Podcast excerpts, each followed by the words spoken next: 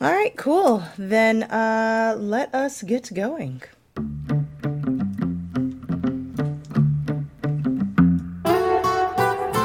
Hey, everybody, I'm Amy Scott. Welcome back to Make Me Smart, where we make today make sense. It is Friday, March 31st. Yes, and I'm Kimberly Adams. Thank you, everyone, for joining us for our annual Cherry Blossom edition of Economics on Tap. We're going to have very special cherry blossom themed drinks. We're going to have news fixes. We're going to take a brief break, and then we're going to end with our very fun game, Half Full, Half Empty. And Amy, I know you have an epic drink to share with us. Go for it. What did you get? I and I love your de- decorations so pretty. Yes, thanks to Marissa so for the decorations. The closet has never looked so good. I'm probably going to have to leave them up until they get sad and dusty. Um, yeah, so this is, I just, you know, looked for cherry blossom cocktails. This one's from a website, I think it's called craftandcocktail.co. Mm. And I chose this one because it required the, the least ingredients. Some of these are like 10 ingredient cocktails. This one mm-hmm. is gin um, Luxardo, cherry vermouth, uh, lemon juice, and a tablespoon of sour cherry jam. You shake it, and then I sent the kids out for these genuine Baltimore cherry blossoms uh, to garnish my drink. So it's a family family affair. I haven't tried it yet though, so oh, you talk about see. yours, and I'll take a sip. Well, I want to watch you. You drink it. oh yeah, that's nice. Excellent. Really nice. Not Good too stuff. sweet. It's a little cloudy because I didn't strain it properly. I'm not much of a bartender, but whatever. It's just me, so I'm enjoying it. All and right, that's what, the what important you, uh, part. What's on tap for you? I do want to say for everybody who maybe is familiar with the DC cherry blossoms, where it's a felony to take the, uh, or a federal offense, I should say, to take uh, part of the cherry blossom branches, they got them from a neighbor who gave permission. So yes. She did indeed give permission. These are not protected cherry trees. They were so yes. nice and also so perplexed. I don't think they realized like, that I host a podcast from my closet. So I'm not that it would make sense anyway, but I'll explain and uh, maybe send them a link to the show. you have to show at least a photo of it. So oh yeah, last it's week, a lovely cocktail. Yeah, last week I had my nice pretty and pink cocktail that was the cherry blossom recipe that I made last year. So I went in a completely different direction today because I also had some Luxardo cherries, but I made the mistake at some point months and months ago of putting them in the fridge, which you're not supposed to do and they got all crystallized and gross. And so my solution to that was to fill the jar with bourbon. And so the bourbon over the last couple of weeks has been dissolving all that crystallized sugar and getting all that cherry infusion. So Lovely. I then took that cherry, Luxardo cherry infused bourbon, and it's half of this glass, oh, uh, maybe like a third of this glass, and ginger ale. That's it. And I've garnished it with two chocolate covered cherries because you always got to have a good garnish. Classy. That looks beautiful. How's it taste? It's very like rich, very rich, heavy, but it's nice. I like it. It's like it almost has its own chocolatey flavor, but maybe that's just because I'm smelling the chocolate covered cherry right next to it, but it's good. I like it. All right. Uh, let's move on to the news fix. Amy, why don't you go first? Yeah, let's do it. So this one's uh, on my mind because I'm actually going to take a little bit of vacation. So hmm. uh, the, we've talked about this before. You know, Americans don't tend to take as much time as they could. But there's a new survey from the Pew Research Center that says nearly 46% of American workers, so close to half, don't take all of their allotted paid time off. That's a lot. Mm-hmm. And what really surprised me, I was thinking, you know, oh, it's because of stigma and people worried about losing their job if they don't work hard enough. There is some of that, especially among lower paid workers. But more mm-hmm. than half of the people who didn't use all of their PTO said they don't feel they need to take more time off. Higher income workers, uh, of course, were more concerned about falling behind at work. You know, people whose identities may be kind of wrapped up in their careers or, or their colleagues having to bear the burden of them taking time off. Uh, 12%, though, this really struck me, said their managers actually discourage them from taking time off. And I think America's got a work problem. I mean, come on, we need a vacation. we need a vacation if it's available to you and you can afford to take it. Um, there is a lot more in this survey, though, about how Americans feel about their jobs, which was pretty interesting. Uh, mm. There's a lot of satisfaction with coworkers, unsurprisingly. Um, about half of people were satisfied with their jobs overall. 67% uh, were satisfied with their relationships with coworkers, and uh, 62% with their boss, which I thought was pretty interesting. But not surprisingly, only about a third were satisfied with their pay and their opportunities for promotion at work. Boo. Yeah. Well, at least we all love our colleagues. Aren't you, Amy? I know. I, I love my colleagues. I really do. It's the best part of this job. It is, you know, um, one of the things I tell new people when they come to Marketplace, it's like, you know, it is not cutthroat. Nobody's out to like get you or to stab you in the back because we're all like desperately sending each other emails for help with sources on deadline and everyone comes together to help out and it's very collaborative. And um, when you're talking about people not taking their vacation, I remember a couple years back, uh, I actually got a, a Slack or a call from our wonderful person in HR who was just like, Kimberly, if you don't take your vacation, it's not all going to roll over. You have to use it or you're going to lose it. Like I had so much banked vacation that I was getting ready to lose it from like just, you know. That was good of them to point that out to you. I feel like, you know, they could have easily just let it go. Um, Anna but you know, I get us. I get the anxiety about mm-hmm. falling behind, about not wanting to burden your coworkers. I totally get that. I just I've become a real believer in switching off for a while because I think we're just more productive and happier people when we do that. And it is a real privilege to be able to do it, so we should take advantage for sure. Yeah. Okay, well, mine is related today to Trans Day of Visibility, which is today, and it is a day which is different from Trans Day of Remembrance, which I believe is in November. This is a day just to pay attention to trans people and the issues that they're facing. Although, unfortunately, this week, trans folks have been getting an attention in a way that is not so great with the stories that have been coming out about Nashville and some really hateful language and, and comments uh, around that, but I will not uh, dignify it with repetition. And instead, I will talk. Um, the Washington Post has a really interesting and useful guide about and it's called A Guide to the Words We Use in Our Gender Coverage. And one of the things I find um, is a big barrier for people talking about LGBTQIA plus issues is not knowing what words to use or how to use them properly, and even people who want hmm. to be uh, either allies or kind or respectful, or even if they don't agree, just not be rude or mean, don't know what words to use and which words used to be fine and which words are no longer fine. I remember I took a training in college called Safe Space Training, which hmm. was I was RA, and you could get do this training so that you could put a sign on your door so that you could say that your room was an LGBT safe zone. So people who were feeling um, unsafe or uncomfortable could know that they could always at least go there and it would be a safe space, right? But as part of that, I had to get an education about these issues. And I remember one of the facilitators heard me use the term homosexual. And I said, Well, we say heterosexual. Why can't we say homosexual? And he said, It's not that it's wrong, it's just distancing.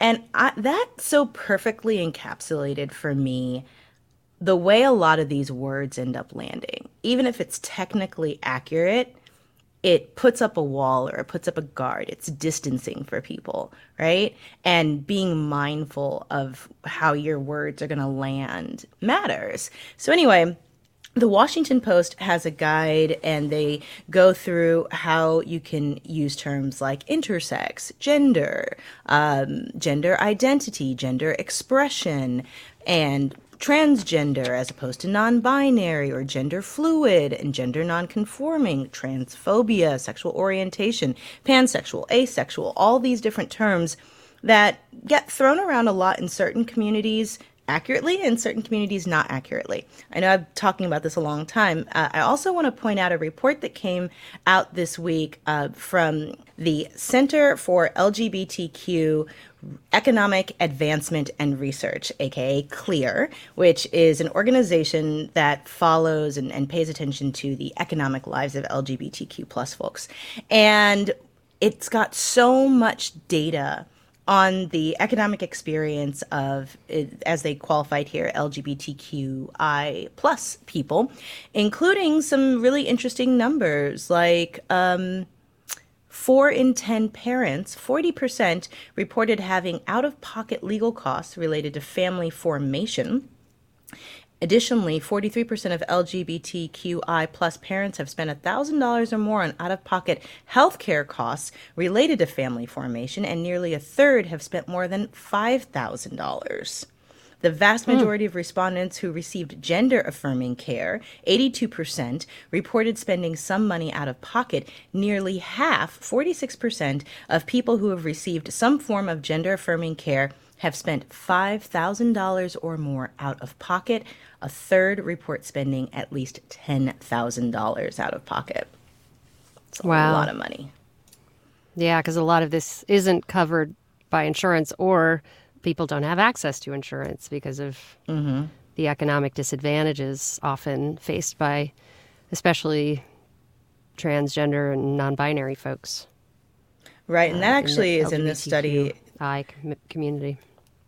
Yeah, that's in the survey as well. Is that you know they LGBTQI plus folks report far lower annual household incomes than adults nationwide, and a lot. And then seventy three percent said they could no longer rely on their family uh, after.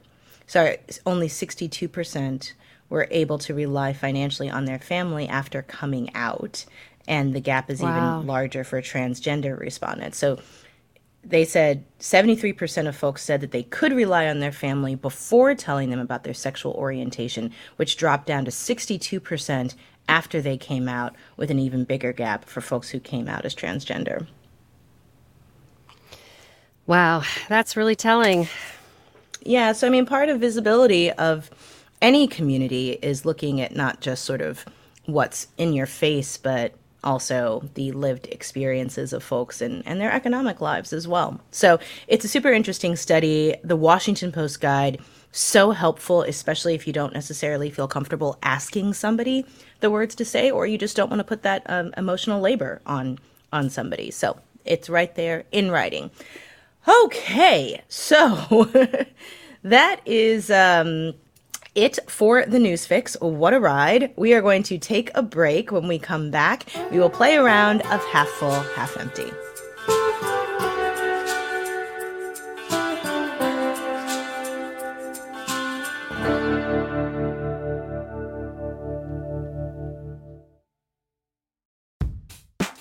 We all want to be our best selves, but it can be an expensive journey.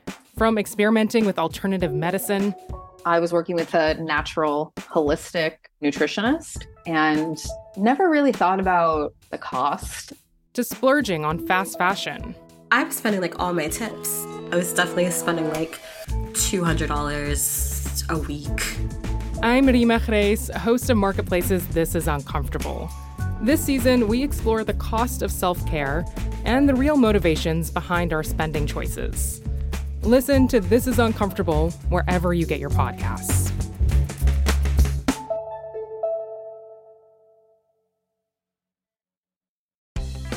Talking to your backseat babies about money can be so hard. In fact, you probably don't even know where to start. So that's where the newest version of the Million Bazillion Academy steps in our email newsletter course.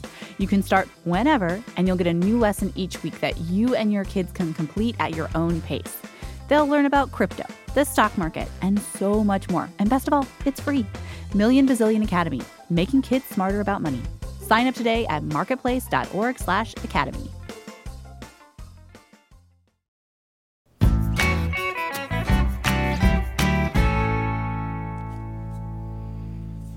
Okay, this is Half Full, Half Empty, where we go through some of the news topics from the week and tell you how we are feeling about them. And it's hosted by our very own, the one, the only, Drew Jostad. The crowd goes wild. Drew, go ahead. All right. Are you half full or half empty on 3D printing cars? Hmm. I didn't hear this one. That's pretty interesting. So Kai did a visit to a factory that is 3D printing kind of everything. Cars because I guess people will pay the amount of money to 3D print a car, but also the guy who was trying to sort of ramp up this 3D printing technology happened to also be a car guy and knew how to do this, and so ended up doing it with cars. Um I'm gonna say half empty, only because I'm I'm kind of split because the technology it needs to be developed, and if this is how it sort of up scales up, great. But I think it's better used for things like 3D printing houses or 3D printing medical devices or prosthetics or things like that. But I guess it's not a zero sum game. Sure, let people have their 3D printed cars. Why not? what about you? Well, how are these cars powered, right? If they're combustion engines, then no. we don't need any more of that. Um, yeah, I don't know. I mean, having not heard the story, I'm I don't want to speak out of turn, but I, I think I'm half full because well, I would like to talk to automotive workers about how they feel about this because I can imagine this technology putting people out of jobs, but maybe those are the kinds of jobs that uh, are not as gratifying and, and folks can be uh, trained to do to use the technology to um, to do jobs that they they find more exciting. So I guess uh, yeah, that's sort of a wishy washy answer, but that's that's the kind of day it is. it is indeed. All right, what's the next one, Drew? As the interest rates uh, climb higher and higher, certificates of deposit are getting more and more popular. Are you half full or half empty on the rise of CDs? I am half full. I love that they're coming back. I it just it brings back such a sense sense of nostalgia, you know, of when you're like in- in my case when I was like a teenager and early in college and just starting to learn how to save and you know kind of keeping your money in that little 6 month or 1 year certificate of deposit, you know, taught you to kind of just leave it alone for a minute. And these things have been useless as a savings device for what, the last decade or so? Because interest rates have been so low. And now they're coming back because banks are desperate for deposits at the moment. Yeah, Interest rates are higher. I would say, oh gosh, low power mode. Well, I guess we're not using the video, so it's all right. Um, if my phone dies, I will still be talking to you. Uh, Okay. So I'm half full. I think. I think it's yeah for savers to have to be actually earning some money on their money. It's a beautiful thing.